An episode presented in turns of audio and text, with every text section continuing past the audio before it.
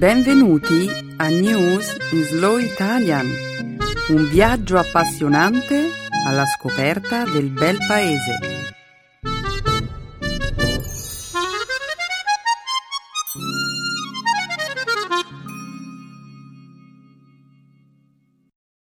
Oggi è giovedì 11 settembre 2014. Benvenuti a una nuova puntata di News in Slow Italian. Un saluto a tutti i nostri ascoltatori. Ciao a tutti e benvenuti alla nostra trasmissione. Nella prima parte del programma di oggi parleremo del vertice NATO che ha avuto luogo la settimana scorsa in Galles.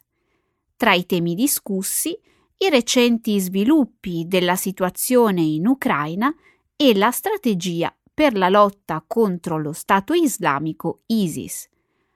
Parleremo inoltre della crescente epidemia di Ebola in Africa occidentale e di un recente rapporto pubblicato dall'ONU sul livello di anidride carbonica nell'atmosfera.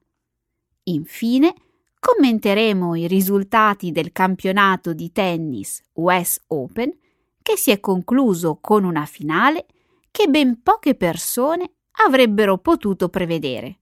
Dai, Benedetta. Io sapevo benissimo che Serena Williams avrebbe vinto il torneo. Ha controllato perfettamente il gioco. Ma immagino che tu ti riferisca alla finale maschile? Sì, Benedetta, lo devo ammettere, è stato davvero insolito non vedere Novak Djokovic e Roger Federer in finale. Sì, la finale maschile ha sorpreso moltissime persone. E complimenti ai vincitori, Serena Williams e Marin Celic. Ma ora continuiamo a presentare la puntata di questa settimana. Come di consueto, la seconda parte del programma sarà dedicata alla lingua e alla cultura italiana. Il dialogo grammaticale di oggi esplorerà le forme irregolari del superlativo assoluto e concluderemo infine la nostra trasmissione con uno spazio dedicato alle espressioni idiomatiche. La locuzione che vedremo oggi è andare a sentir cantare i grilli. Ottimo. Abbiamo altri annunci da fare? No, per oggi abbiamo finito con gli annunci. E allora, che cosa stiamo aspettando? Cominciamo. Certo, che lo spettacolo abbia inizio.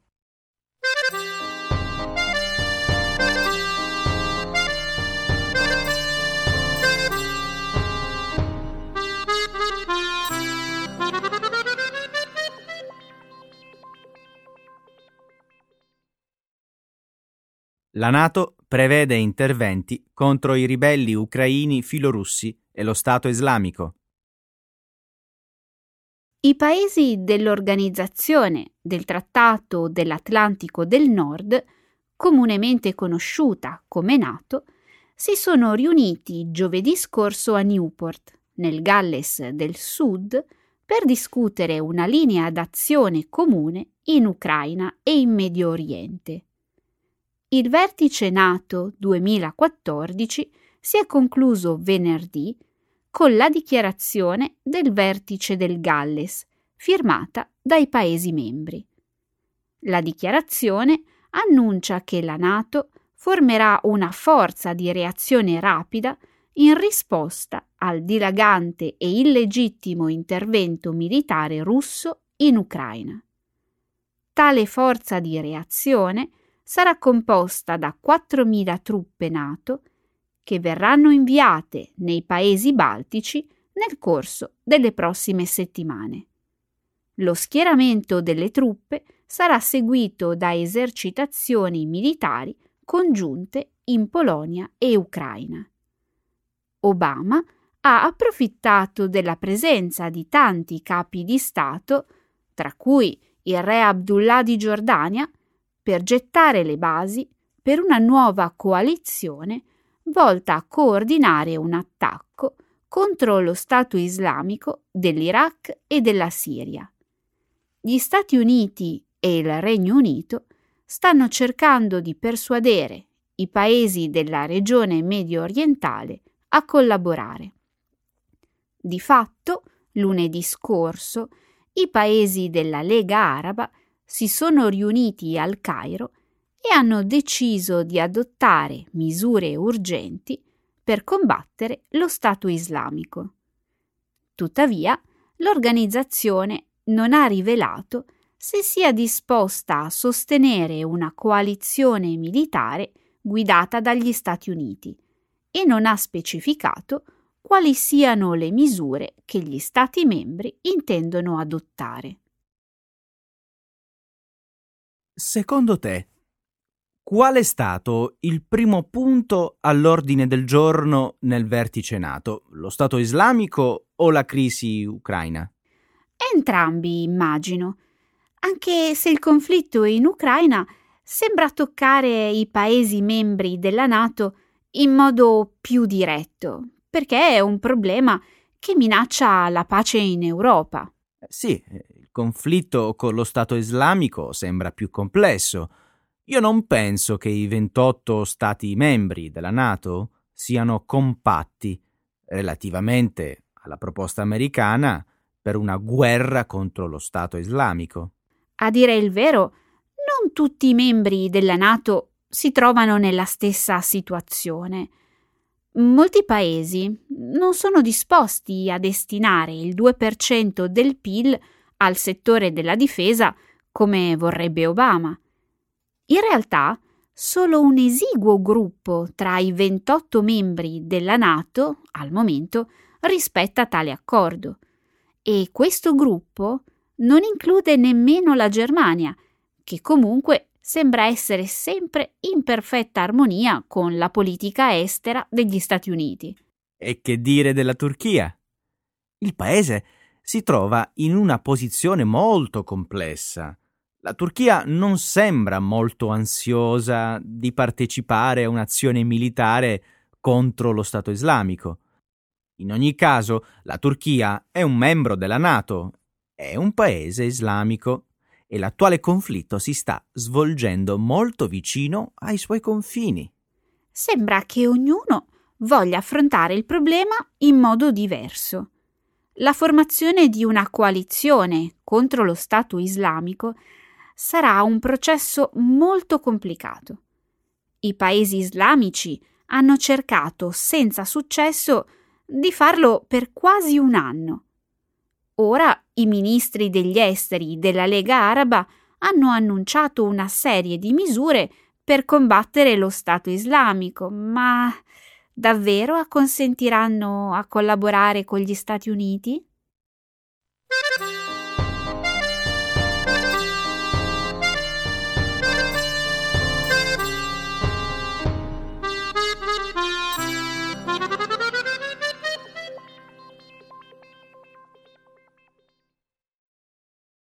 Epidemia di Ebola in Liberia. Il sistema sanitario sull'orlo del collasso.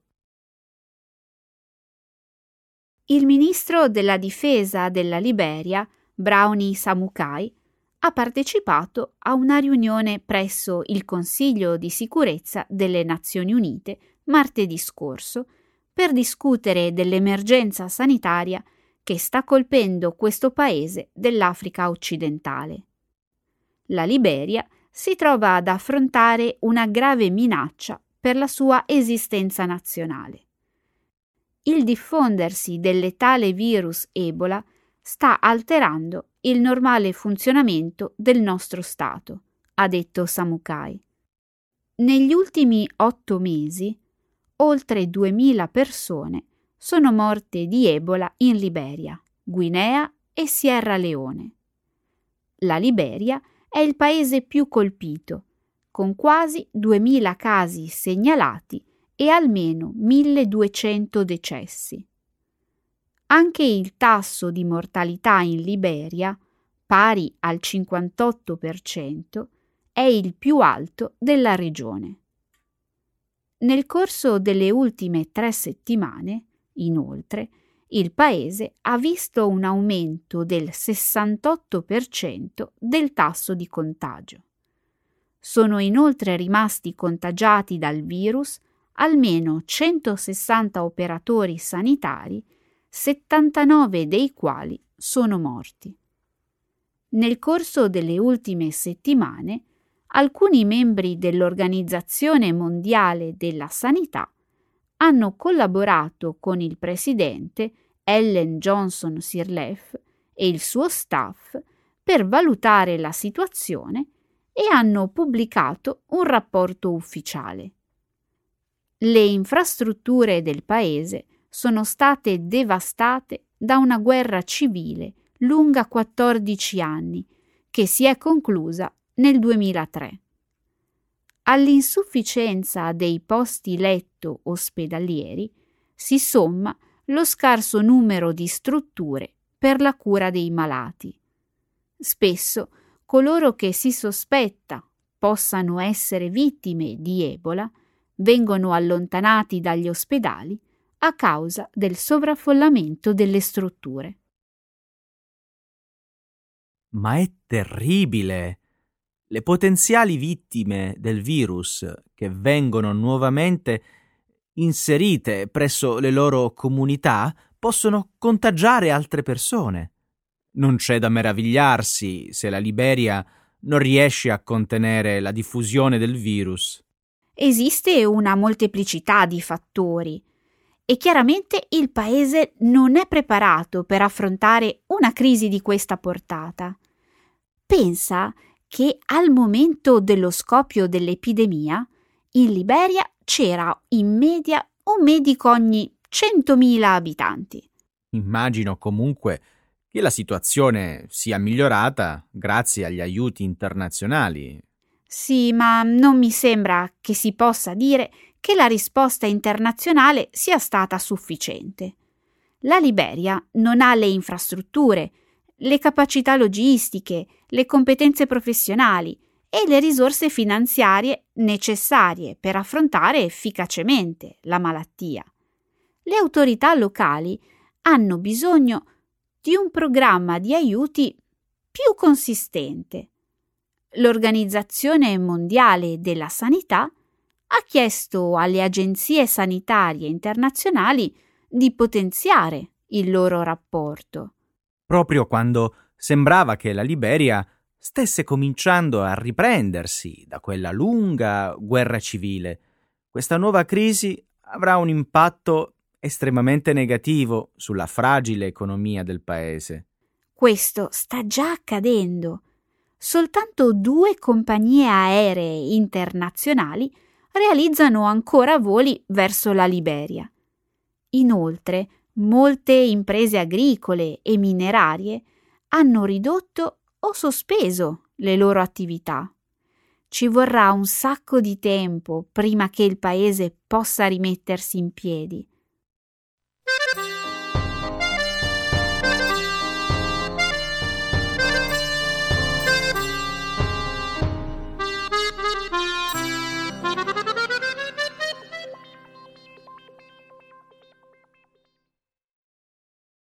I livelli di gas serra nell'atmosfera aumentano a un ritmo mai osservato prima. L'Organizzazione Meteorologica Mondiale ha pubblicato il suo Greenhouse Gas Bulletin, il rapporto annuale sull'emissione di gas a effetto serra.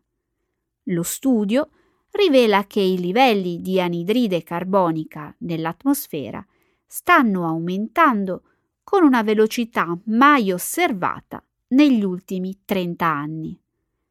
Secondo il rapporto, la quantità media globale di anidride carbonica nell'atmosfera nel 2013 ha raggiunto la soglia di 396 parti per milione, quasi 3 parti per milione in più rispetto al 2012. Si tratta del maggiore incremento in un anno dal 1984. 1984. La concentrazione atmosferica di CO2 è aumentata del 142% rispetto ai livelli del 1750, 1750, ossia rispetto ai livelli anteriori alla rivoluzione industriale. La relazione individua nella riduzione delle emissioni di CO2 la chiave per invertire questa tendenza. Per affrontare il problema, l'Organizzazione Meteorologica Mondiale sottolinea la necessità di interventi politici urgenti, nonché la necessità di definire una strategia globale in materia climatica. Il segretario generale delle Nazioni Unite, Ban Ki-moon, ha organizzato un vertice speciale. I principali leader mondiali si incontreranno a New York il 23 settembre per discutere la questione. I colloqui si propongono di definire un nuovo trattato internazionale sul cambiamento climatico entro la fine del 2015. Questi studi rilevano le emissioni provenienti dalle centrali energetiche o registrano la quantità di gas responsabili del riscaldamento globale che rimane intrappolata nell'atmosfera terrestre? Di fatto si utilizza il secondo metodo. L'emissione di questi gas produce complesse interazioni tra l'aria, la terra e il mare. Circa la metà di tutte le emissioni vengono assorbite dalle acque marine, dagli alberi e dagli esseri viventi. Quindi l'aumento dei livelli di anidride carbonica che stiamo osservando è probabilmente dovuto non solo a un aumento delle emissioni, ma anche a una sensibile diminuzione della capacità di assorbimento delle emissioni di anidride carbonica da parte della biosfera. Hai assolutamente ragione, Emanuele. Di fatto è questo a preoccupare gli scienziati. Ma tutto ciò, che cosa significa? Si tratta di un fenomeno temporaneo o è una condizione permanente? Ancora non lo sappiamo. Probabilmente la biosfera ha raggiunto il proprio limite, ma al momento non lo sappiamo. In ogni modo, le temperature medie globali non sono aumentate tanto quanto i livelli di CO2. E questo significa che il riscaldamento globale si è fermato? Non sappiamo nemmeno questo. Ci potrebbero essere delle spiegazioni alternative per questo fenomeno. Beh, una cosa è certa. Non c'è molto tempo. I segnali che l'atmosfera e gli oceani ci stanno lanciando dimostrano la necessità di un intervento politico urgente a livello globale.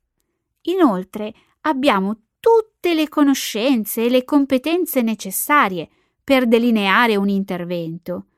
È l'unico strumento che abbiamo per salvare il nostro pianeta e dare un futuro ai nostri figli e ai nostri nipoti.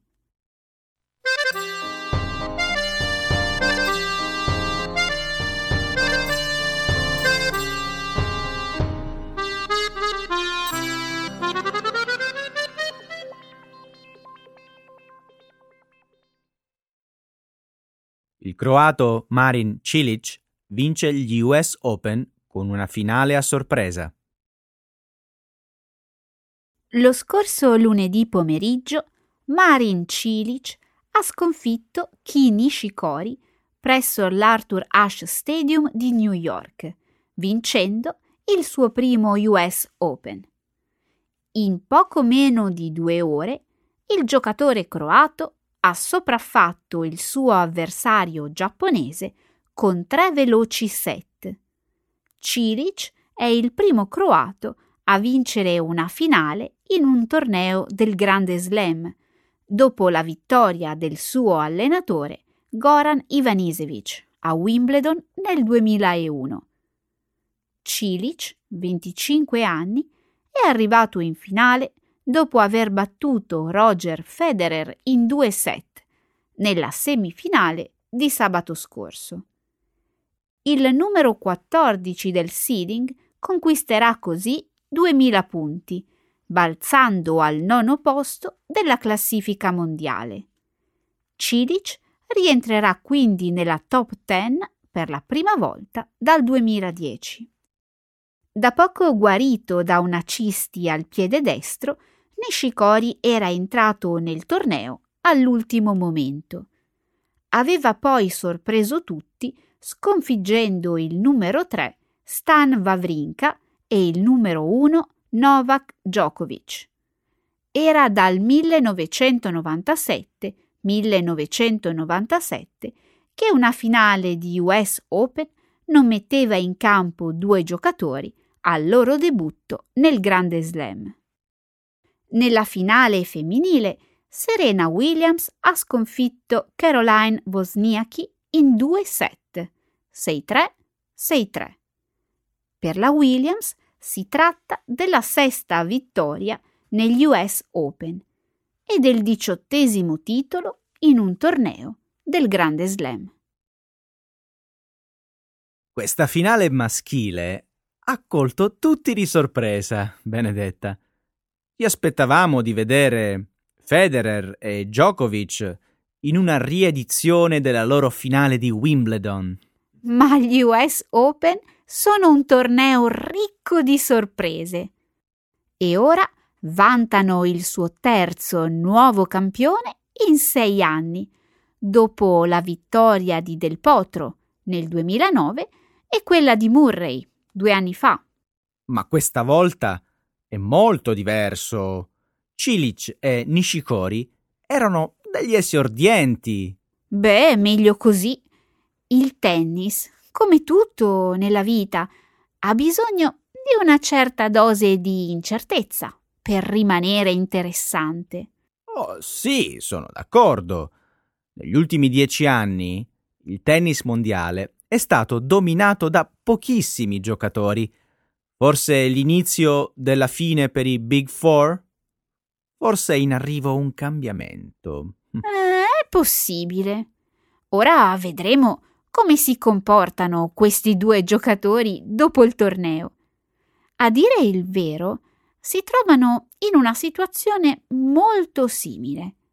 Entrambi sui 25 anni ed entrambi allenati da ex vincitori del Grande Slam. Ma allo stesso tempo hanno uno stile di gioco molto diverso. Cilic è un gigante con un servizio spettacolare. Nishikori eh, è un giocatore piccolo di statura ma molto agile e veloce. Ha talento, ma è apparso fisicamente provato dalle partite precedenti. Durante la finale, inoltre, era eccessivamente teso. Cilic, invece, era in ottima forma e ha dimostrato di avere una completa fiducia in se stesso. Quindi tu preferisci Cilic? Non dimenticare che l'anno scorso è stato squalificato dopo essere risultato positivo a un controllo antidoping. Mm, a quello è stato un incidente, lo sanno tutti. E questa è stata la sua rivincita.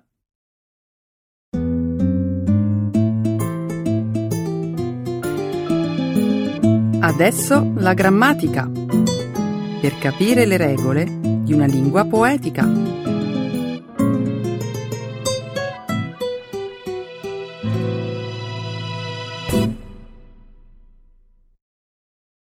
The absolute superlative.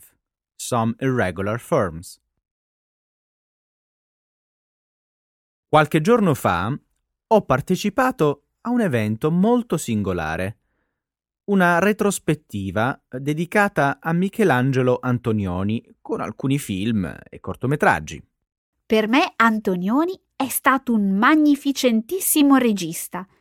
Alcuni critici affermano che fu capace di saper rinnovare l'estetica neorealista e anche di essere. Fermati! Aspetta. Io sono acerrimo nemico di quei critici di cinema che parlano in questo modo. E non si capisce nulla. In realtà io volevo commentare un cortometraggio. Peccato, perché discutere del linguaggio filmico di Antonioni sarebbe stato qualcosa di beneficentissimo. In ogni modo, di quale cortometraggio mi vorresti parlare? Si tratta di un breve filmato girato negli anni 50. In soli dieci minuti Antonioni va alla riscoperta del paesino di Bomarzo e del suo strano parco dei mostri. Bomarzo, certo! È un piccolo paesino situato a poca distanza da Roma. Lì vicino sorge un bosco teterrimo che un tempo si pensava fosse abitato da forze magiche. Lo conosci davvero? Non ci posso credere. Vuoi dire che sono l'unico italiano ad aver ignorato l'esistenza di questo parco in tutti questi anni? Quanto esageri! È un luogo celeberrimo, è vero, ma non è poi così popolare. Io ci sono arrivata un po' per caso un giorno, mentre guidavo da Orvieto verso Viterbo. Si è trattato della tua solita fortuna. Oppure qualcuno ti aveva suggerito di fare una sosta in quel luogo? No, ero in macchina e all'improvviso mi sono ricordata che in quella zona sorge il palazzo di una delle famiglie più influenti del Rinascimento. Ah, sì, la residenza degli Orsini. Eh, di fatto era così che iniziava il cortometraggio di Antonioni, mostrando le mura del palazzo che si innalzano su un vertiginoso dirupo. Bravo! Il palazzo fu costruito su una roccia scoscesa. Da lassù la vista è magnificentissima. Pensa che si vede persino il Tevere.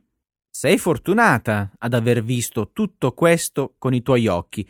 Io invece ho dovuto accontentarmi di un miserrimo cortometraggio in bianco e nero. Oh, non essere invidioso. Tu hai visto un film d'autore e sono sicura che oltre a essere un'attività saluberrima per la mente, avrai imparato anche qualcosa di nuovo. Ah sì, indubbiamente. Il parco è un luogo davvero magico, popolato da statue di creature favolose eroi ispirati alla mitologia e personaggi letterari. È vero, ci sono elefanti, leoni, sfingi, draghi, orchi e tantissime figure mitologiche. C'è anche un piccolo tempio che all'ingresso accoglie i visitatori. Quel tempietto fu costruito intorno al 1560. 1560 per volere del principe vicino Orsini, integerrimo condottiero e uomo follemente innamorato della moglie, Giulia Farnese. Quella donna era conosciuta come Giulia la Bella. Se ricordo bene, il tempio è dedicato al loro amore. Sì, esatto. E sai un'altra cosa?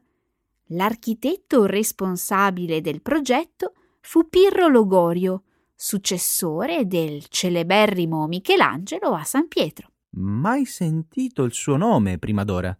E vuoi sapere quali erano le parole con cui vicino Orsini invitava la gente a visitare il suo giardino? Certo, mi sembra il modo giusto per concludere la nostra chiacchierata. Sentiamo pure. Drizza le orecchie. Voi che pel mondo gite errando vaghi, di veder meraviglie alte ed stupende, venite qua, ove tutto vi parla d'amore ed arte. Ecco le espressioni, un saggio di una cultura che ride e sa far vivere forti emozioni.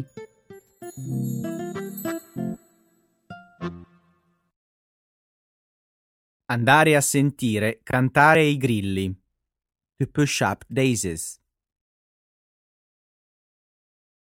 Tu sai quanto detesto gli sport estremi. Beh, adesso, nella mia classifica personale di attività da evitare, è entrato anche l'alpinismo. Come mai questo rifiuto verso uno sport così bello ed emozionante? Sarà bello per te, ma a me fa paura un solo errore e si rischia di andare a sentire cantare i grilli, cosa che per il momento non ho intenzione di fare. Penso che tu stia un po' esagerando e non mi hai ancora detto chi ti ha messo in testa tutti questi pensieri negativi. Ho letto un articolo su una rivista sportiva che raccontava della spedizione italiana che conquistò la vetta del K2, la seconda montagna più alta della Terra. È vero. So che furono gli italiani i primi a raggiungere la vetta del K2 nel 1954. 1954. Soltanto scalatori estremamente esperti tentano l'ascensione. Pensa che in media ogni quattro alpinisti che provano a scalare questa montagna, uno va a sentir cantare i grilli. Davvero? È una montagna ancora più pericolosa dell'Everest? Sì. La forte inclinazione delle pareti rocciose, le condizioni climatiche violente e l'ubicazione remota della montagna creano una sfida affascinante, ma anche molto impegnativa. Tutto questo mi affascina. Prova a immaginare quanto debba essere bello poter mostrare il proprio valore, vincere la sfida con se stessi e la montagna. Ma è troppo pericoloso e si rischia sul serio di andare a sentir cantare i grilli. Non capisco cosa ci possa essere di tanto emozionante. L'alpinismo è praticato da persone che vogliono mettersi alla prova per conoscere meglio se stesse, persone che amano il rischio e l'avventura. Da come parli, sembra che tu abbia una certa familiarità con questa attività sportiva. Ti sei mai dedicato all'alpinismo? No, mai. E allora come fai a descrivere queste emozioni? Non mi dire che ti piace lanciarti dagli aerei con un paracadute o magari dai ponti con un elastico allacciato ai piedi. Sei pazza? Non voglio mica andare a sentire cantare i grilli. L'unica volta che mi sono lanciato nel vuoto è stato quando mi sono tuffato da una scogliera a strapiombo sul mare. E allora come fai a parlare di rischio e pericolo, di adrenalina e momenti estremi, se la cosa più spericolata che tu abbia mai fatto è stato un tuffo da un piccolo scoglio? Ma era alto sette metri. Quel momento fu così carico di emozioni che una volta in acqua mi sentii al settimo cielo. Immagino che gli alpinisti provino sensazioni simili. Ah, davvero? Non so perché, ma faccio fatica a crederti. Eppure è vero.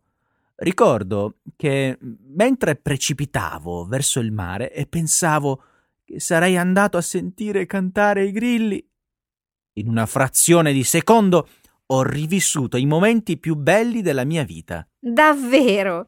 Un semplice tuffo si è trasformato in un'esperienza mistica. Tu mi prendi in giro? Ma è vero, i motivi che mi hanno spinto a fare quel tuffo e la soddisfazione che ho provato al mio arrivo in acqua devono essere paragonabili alle emozioni che cercano gli alpinisti. Mm, va bene, se lo dici tu lanciarsi in acqua da una roccia di sette metri e raggiungere la sommità di una montagna alta 8611 metri, 8611 metri sono la stessa cosa. È così. Eh, in entrambi i casi si rischia di andare a sentire i grilli cantare.